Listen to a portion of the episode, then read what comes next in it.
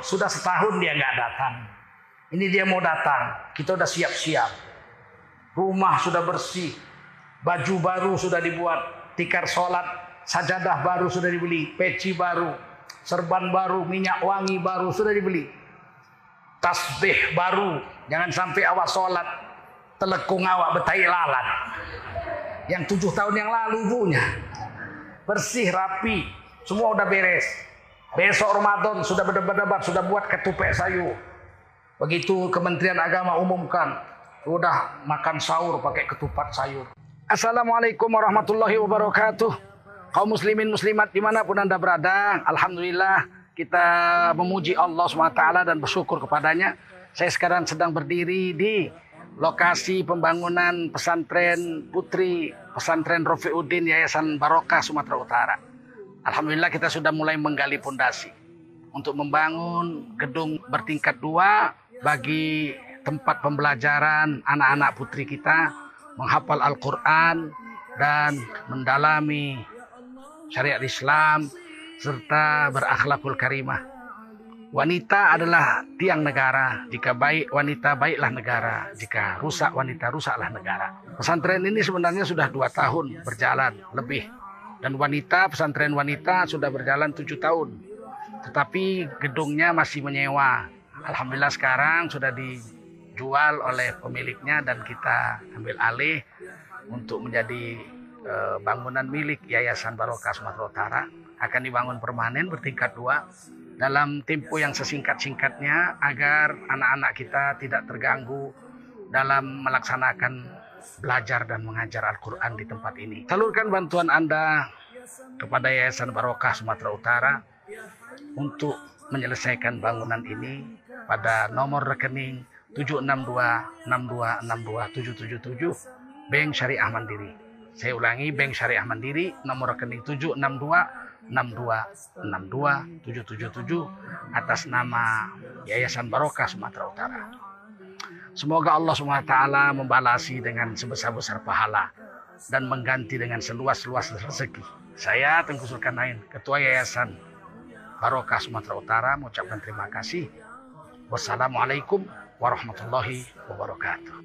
Ya Allah ya Basir, ya Sami'u ya Alim, ya Hayyu ya Qayyum bi rahmatika astaghfir. Buahnya lain-lain, Pak. Kalau puasa menahan makan, minum istri. Syahwat, nafsu syahwat. Nafsu seks. Kalau sholat, nafsu cari makan, cari kaya, nafsu tidur ditahan. Kalau sedekah infak, itu nafsu kerakusan terhadap dunia. Hubbud dunia saya ibu saya orang Cina pak.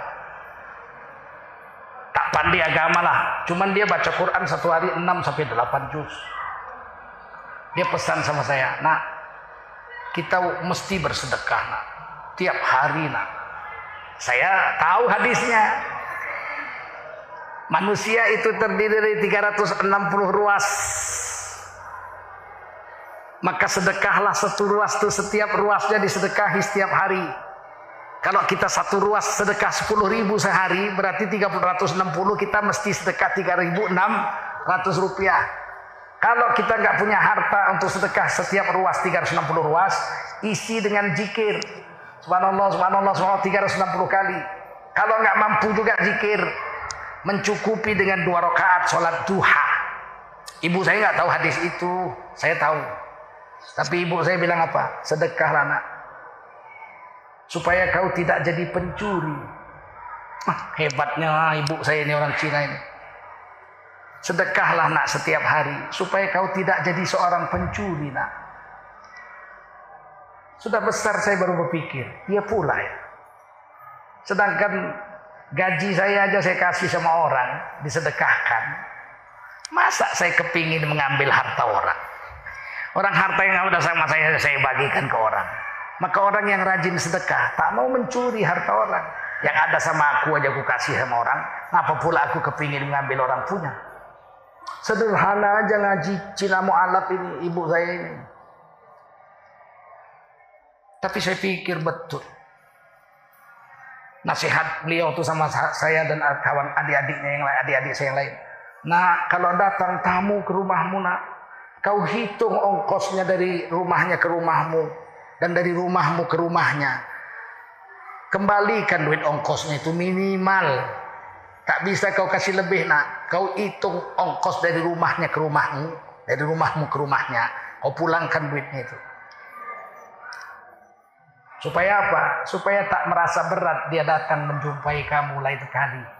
Karena datangnya tamu itu membawa rezeki dari Allah dan menghilangkan dosa-dosa. Sederhana aja ngaji gitu. Buahnya lain.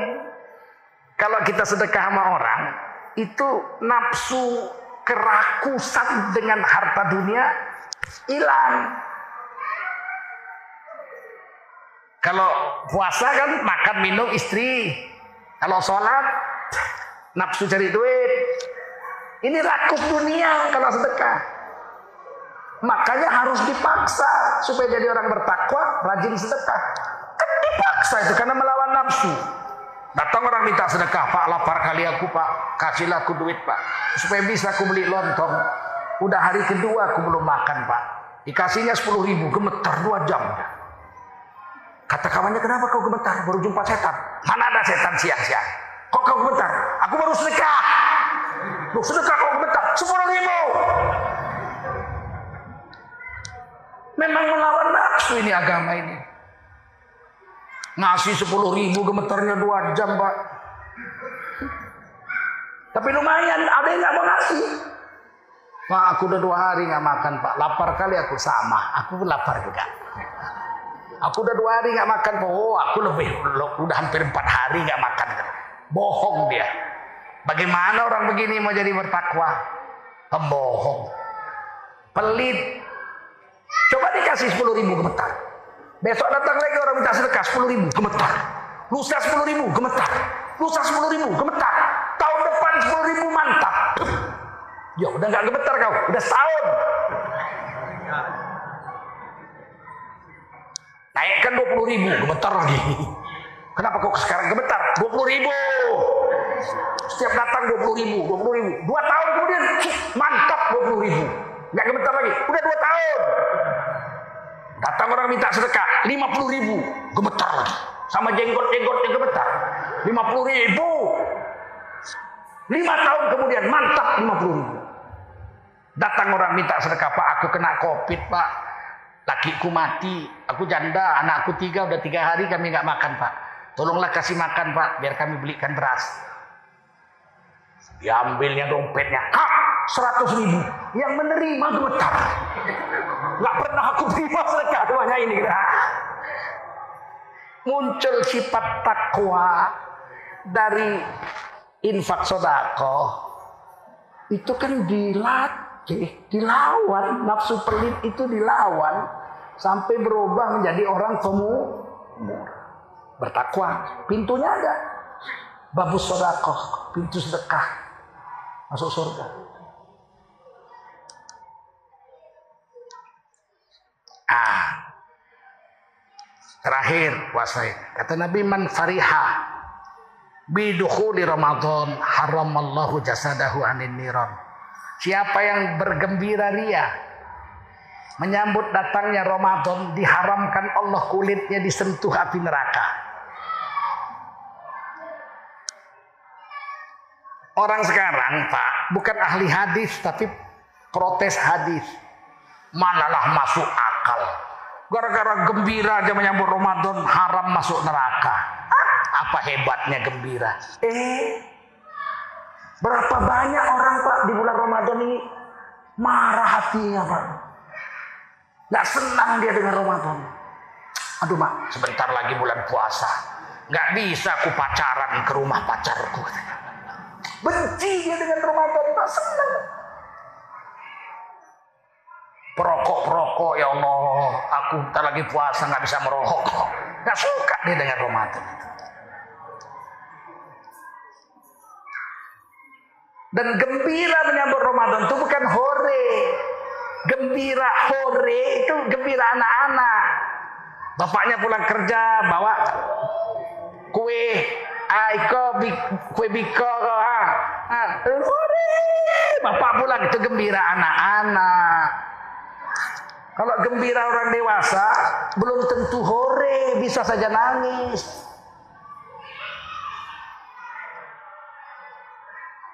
Dia gembira dengan sikap. Enggak loncat-loncat, joget-joget dia tapi nangis. Contoh, seorang istri ditinggal suaminya bekerja jadi TKI lima tahun. Tak ada kabar berita.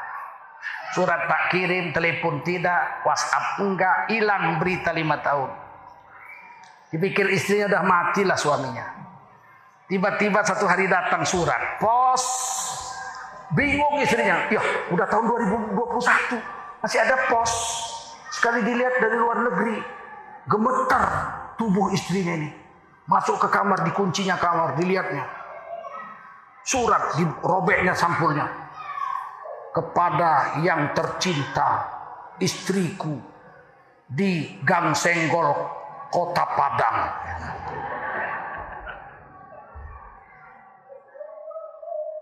Lima tahun telah berlalu.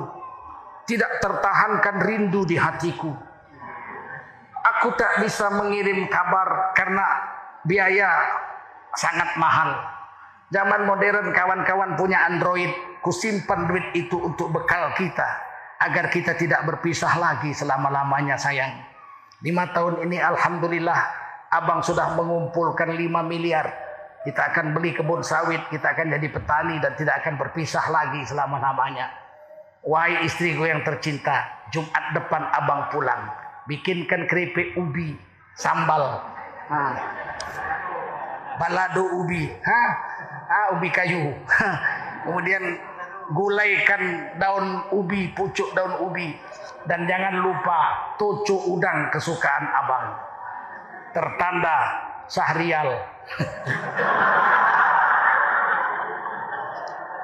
NB not blessed NB pukul 3 hari Jumat depan insya Allah abang sudah sampai di Gang Senggol oh apa yang terjadi besoknya langsung istrinya membersihkan rumah dipel sampai ke dapur dibrus pakai brus hitam bersih rumah Besoknya lagi dibuka gorden-gorden pintu jendela, direbus. Lima tahun nggak pernah dicuci. Direbus pakai rinso, bersih.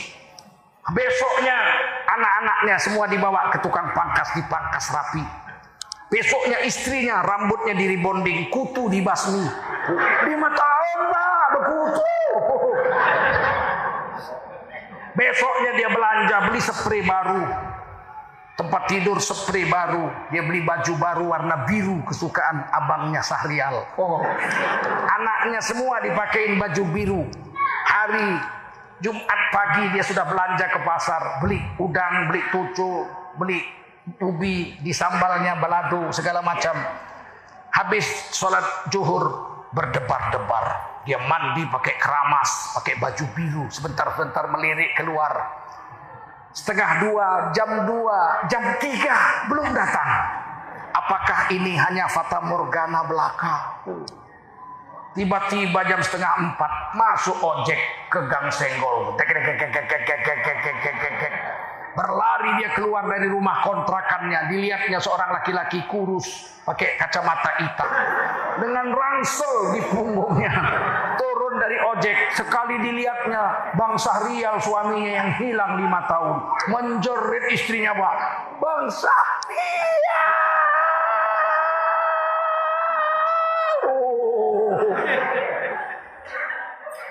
Istrinya pula manggil, dipanggil suaminya pula lah istrinya. Mina. Bepelukan di tengah gang itu menangis tersudu-sudu tak peduli dengan lingkungan. Uh, aku pikir abang udah hilang bang. Indah, abang udah hilang lah. Masuklah ke rumah. Anak-anak kumpul semua. Ini bapakmu nak. Cium tangan nangis semua. Anaknya hore bapak pulang. Kata bapaknya, anak-anak ini duit 100 ribu seorang. Nah, ke mana? Nah, pergi ke Teluk Bajur makan soto di sana, pulangnya setelah maghrib ya.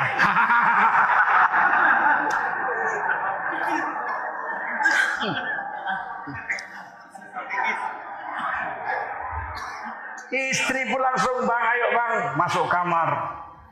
Sholat asar pak, keramas istrinya. Basah rambut. Maghrib basah rambut pak. Isa mandi lagi dia basah rambut. Subuh basah rambut dia. Tetangganya bilang, kok mandi terus? Maklumlah lima tahun. Gembira itu seperti itu, Pak. Menangis dia, bukan bukan ketawa, tapi semua yang dimaukan oleh suaminya yang lima tahun tak datang itu, semua kemauannya dipenuhi oleh sang istri. Begitulah kita dengan Ramadan. Sudah setahun dia nggak datang. Ini dia mau datang. Kita udah siap-siap. Rumah sudah bersih. Baju baru sudah dibuat. Tikar sholat. Sajadah baru sudah dibeli. Peci baru. Serban baru. Minyak wangi baru sudah dibeli. Tasbih baru. Jangan sampai awak sholat. Telekung awak betai lalat. Yang tujuh tahun yang lalu punya. Bersih, rapi. Semua udah beres. Besok Ramadan sudah berdebat-debat, sudah buat ketupek sayur. Begitu Kementerian Agama umumkan, sudah makan sahur pakai ketupat sayur. Keramas, kalau dulu pakai batang pinang pak, supaya harum. Sekarang pakai sampo aja pak. Suklin, bersih. Aduh, Masya Allah. Masya Allah. Makan sahur bersama-sama. Sholat subuh berjemaah, sholat duha, Sholat zuhur berjemaah, asar berjemaah, makan buka puasa bersama-sama. Sholat maghrib berjemaah, isya berjemaah, tarawih berjemaah, tadarus.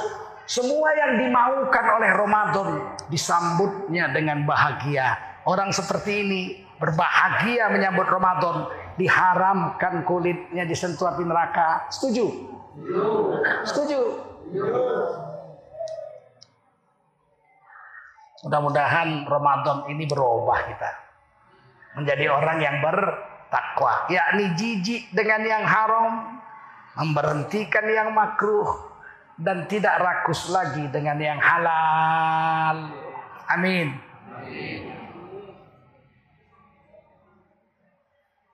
Terakhir, sholat berjemaah itu harus dipegang Pak. Sebab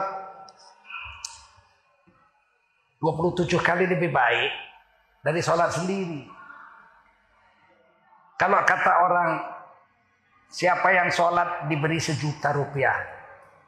Tapi kalau ke masjid diberi 27 juta rupiah. Pilih yang mana?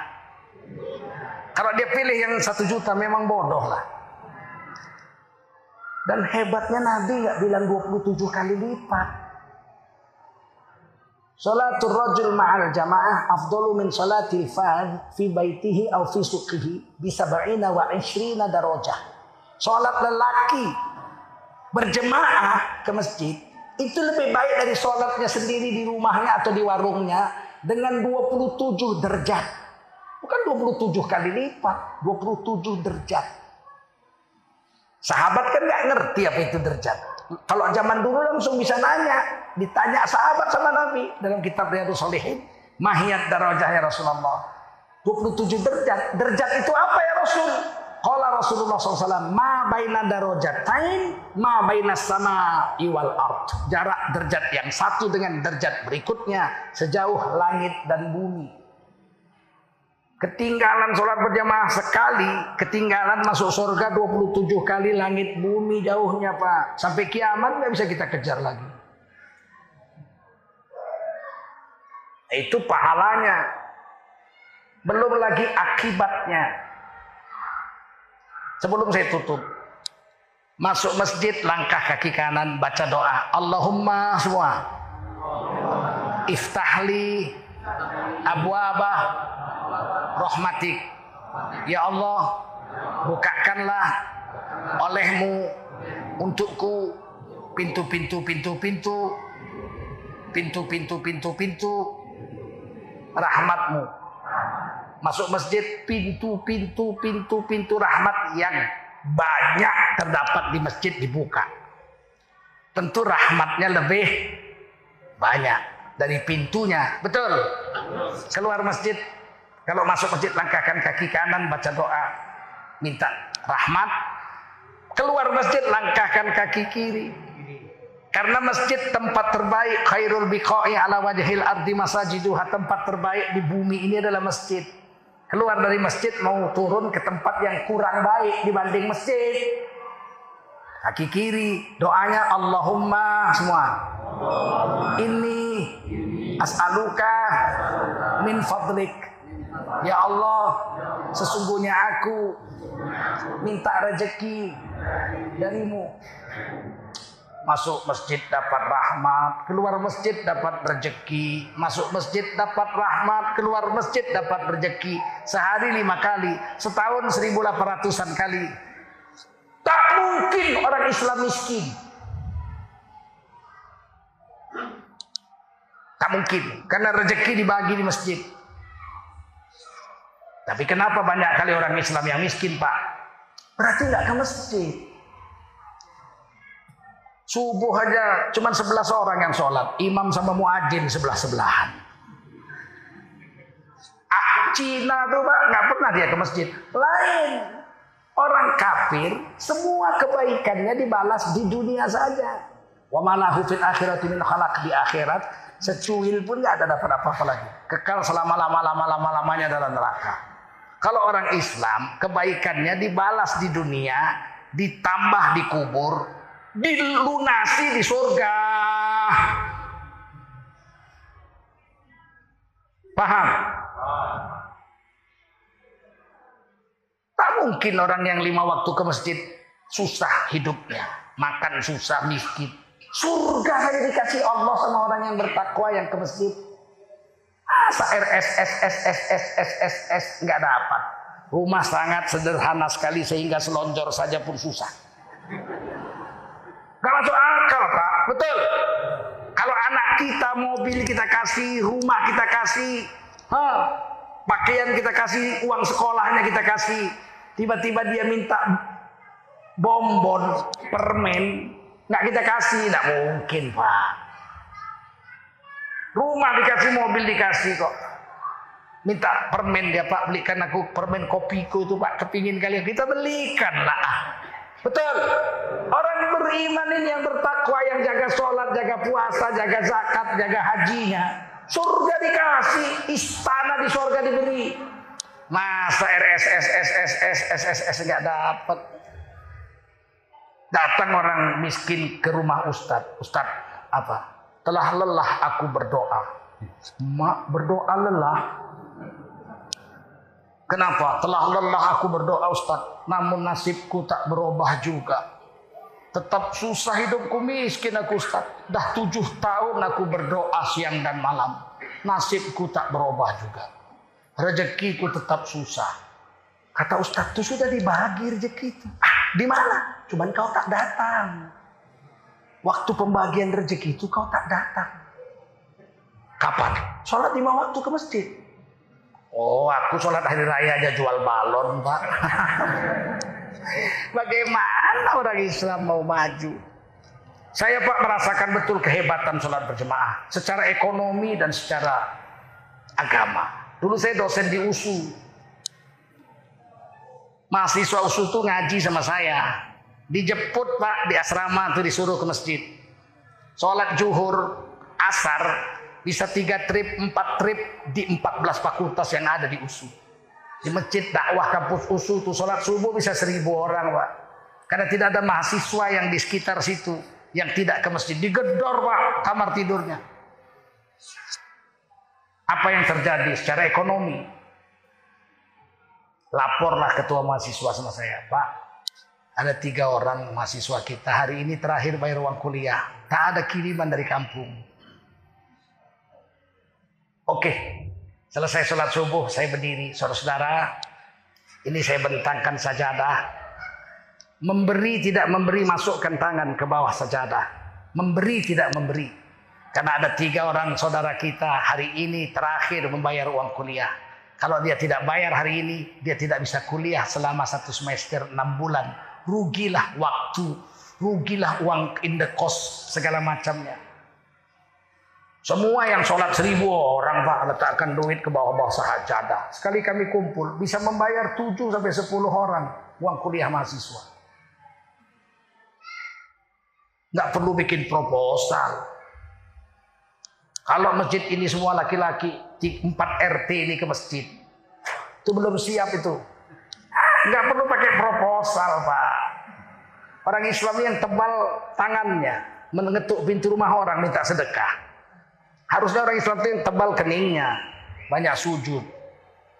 Ini kan tinggal diumumkan aja kalau yang sholat kemarin ini semua laki-laki ke masjid satu empat RT ini. Pak RW tinggal umumkan perlu masjid ini satu miliar, satu rumah sejuta. Berapa rumah di sini? Ada berapa ratus rumah di sini? 300. Satu rumah sejuta, tiga ratus juta terkumpul. Wah banyak kali pak sejuta setahun. Sebulan delapan puluh ribu.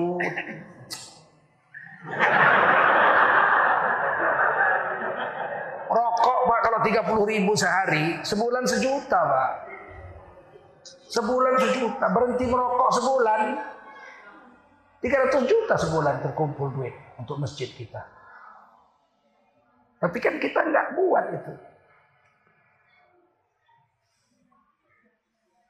Nggak perlu proposal. Kalau saya dulu begitu buat masjid. Kampung saya itu masjidnya kecil. Jemaahnya sampai melimpah ke halaman. Perempuan dibikinkan tenda biru. Mula-mula dua orang yang sholat. Saya ajak, saya ajak ke rumahnya datangi, datangi, datangi. Ke rumahnya saya jemput ke rumah. Akhirnya nggak muat tuh masjid. Perempuan dibikinkan tenda biru di halaman. Protes ibu-ibu sama saya.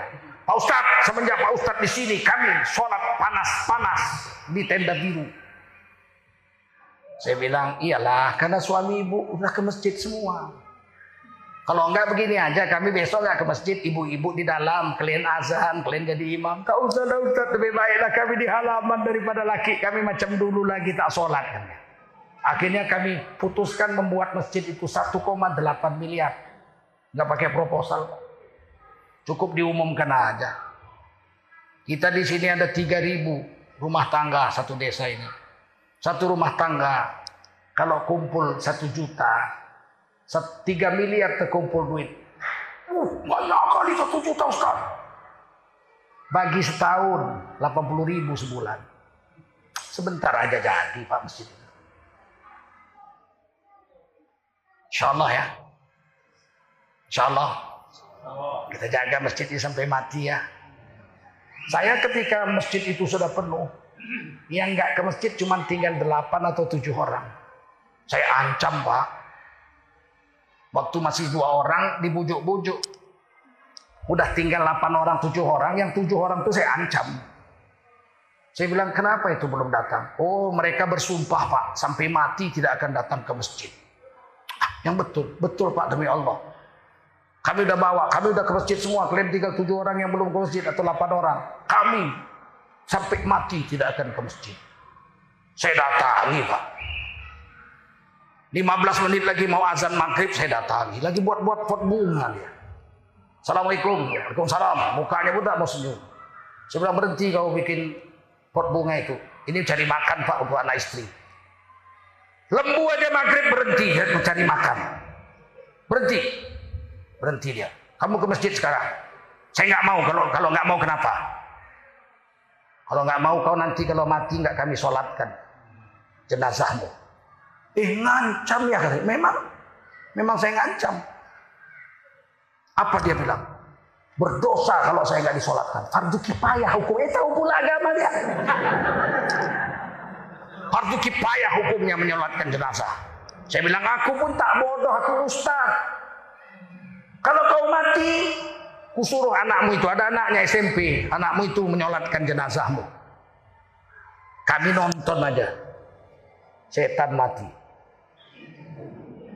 Kalau anakmu nggak bisa, kusuruh muridku yang paling bodoh menyolatkan kau sendirian supaya jangan berdosa sekampung. Fardu kifayah seorang aja cukup. Namun kami tidak. Dia bilang jangan begitulah pak. Ya terserah aku lah. Orang kau teras, terserah kau kok aku nggak boleh terserah aku. Nangis istrinya, Pak ke masjid lah Pak.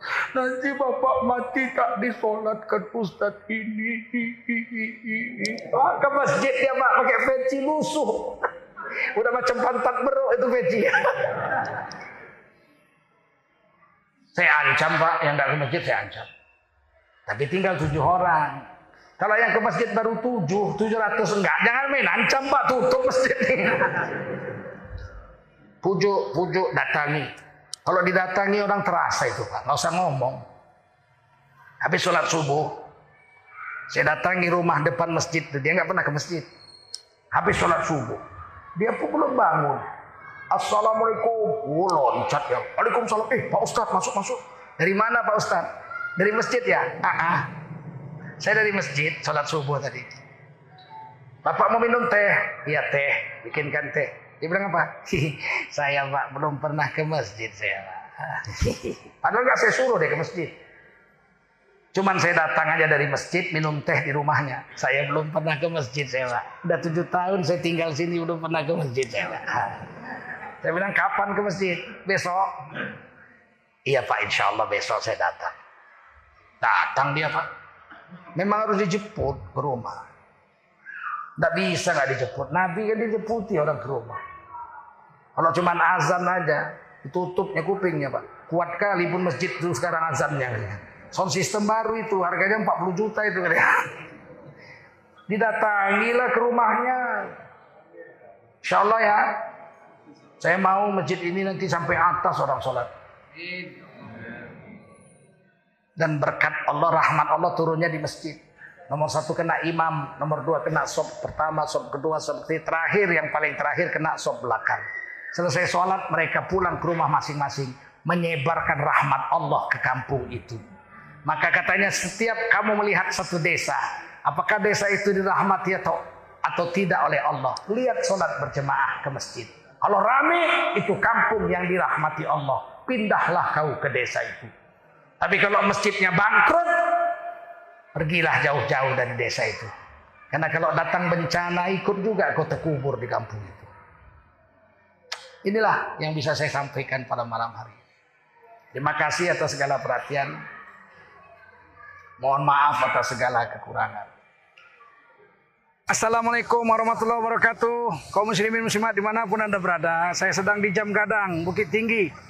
Ini kota bersejarah, tempat Islam bertapak di awal-awal dulu di Sumatera, setelah Aceh, Sumatera Barat lah. Leader Islam waktu itu dengan kerajaan Pagaruyung dan kerajaan Melayu. Mari ikuti kajian Hikmah Ramadan bersama saya Tengku Zulkarnain dalam channel YouTube Tengku Zulkarnain underscore official dan UTZ official. Mudah-mudahan kita bisa meningkatkan iman kita dan ketakwaan kita pada bulan Ramadan sehingga kita menjadi orang yang bertakwa di sisi Allah Subhanahu wa taala. Terima kasih. Wassalamualaikum warahmatullahi wabarakatuh. Ya Allah ya Basir Ya Sami'u ya Alim Ya Hayyu ya Qayyum Birahmatika astaghith